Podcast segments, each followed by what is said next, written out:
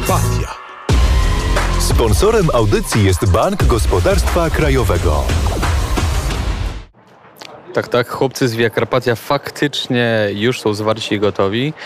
Mikołaj Poruszek ze mną, Jan Olencki i projekt Via Carpatia, czyli, czyli co? Czyli od niedzieli do następnej niedzieli, trzy tygodnie później, jedziemy z Kłajpedy do Grecji, do Salonik, po drodze 17 miast, szlakiem właśnie jeszcze nieistniejącej drogi Via Carpatia. I jesteśmy właśnie w połowie drogi do Lublina.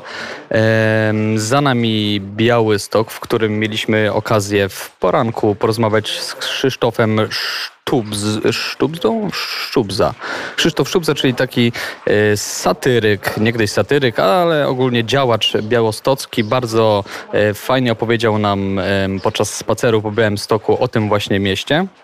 A chwilę później mieliśmy okazję porozmawiać z panem Krzysztofem z Generalnej Dyrekcji Dróg Krajowych i Autostrad w Białymstoku, który uprzedził nas, że rzeczywiście y, Via Carpatia, którą rzekomo teraz się poruszamy, no jeszcze jej nie widać, bo faktycznie Via Carpatia jeszcze nie powstała, ani nawet nie ruszyły jeszcze roboty drogowe, więc póki co od Białego Stoku miałem y, przyjemność prowadzić nasze radiowe Volvo po drodze krajowej numer 19, bardzo urokliwej, świeci piękne słońce, ale jest to jednojezdniowa e, droga po jednym pasie w każdą stronę, więc też te wszystkie tiry, ten tranzyt jest widoczny, ale Via Carpati, po Via Carpati nie ma jeszcze śladu i no, staliśmy też troszkę w korkach. Ten ruch e, jest niestety zwalniany, bo co i rusz. Wjeżdżamy w obszar zabudowany, trzeba zwolnić do 50 km na godzinę, także, także 4 godzinki z Białego Stoku do Lublina. To jest ta trasa, nam zostały jeszcze dwie, szybciej byśmy jechali póki co przez Warszawę, ale miejmy nadzieję,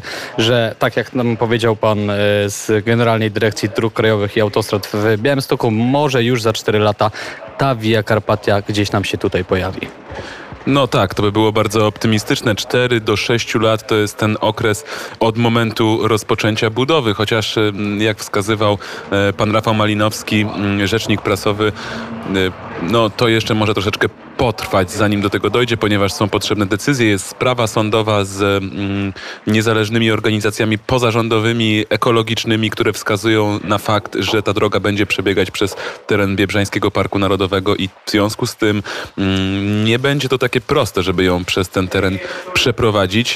Też myślę, że e, tutaj warto wspomnieć, Mikołaj dzisiaj pierwszy raz e, przesiadł się za kółko, do tej pory prowadziłem ja, e, więc e, stwierdzenie, że Via Carpatia jeszcze nie istnieje, no przez ten odcinek, który jechaliśmy, rzeczywiście tak jest. Natomiast e, trzeba zwrócić uwagę, że autostrada z Kłajpedy do Kowna jest, że jakieś tam e, fragmenty dróg szybkiego ruchu też się pojawiają po drodze.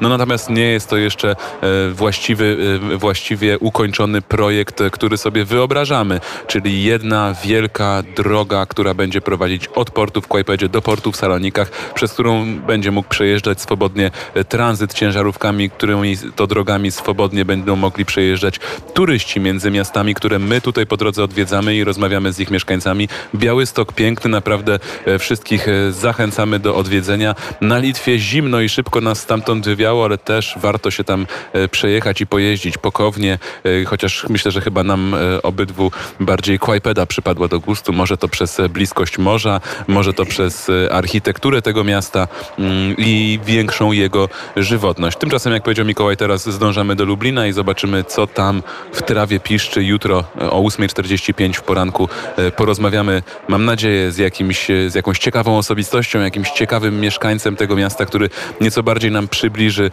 co w nim można robić, co w nim można zobaczyć.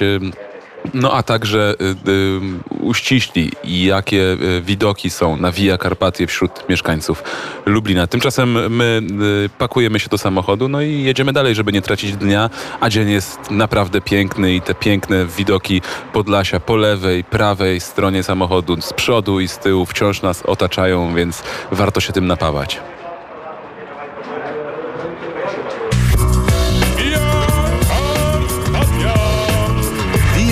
Via Carpatia. Sponsorem audycji jest Bank Gospodarstwa Krajowego.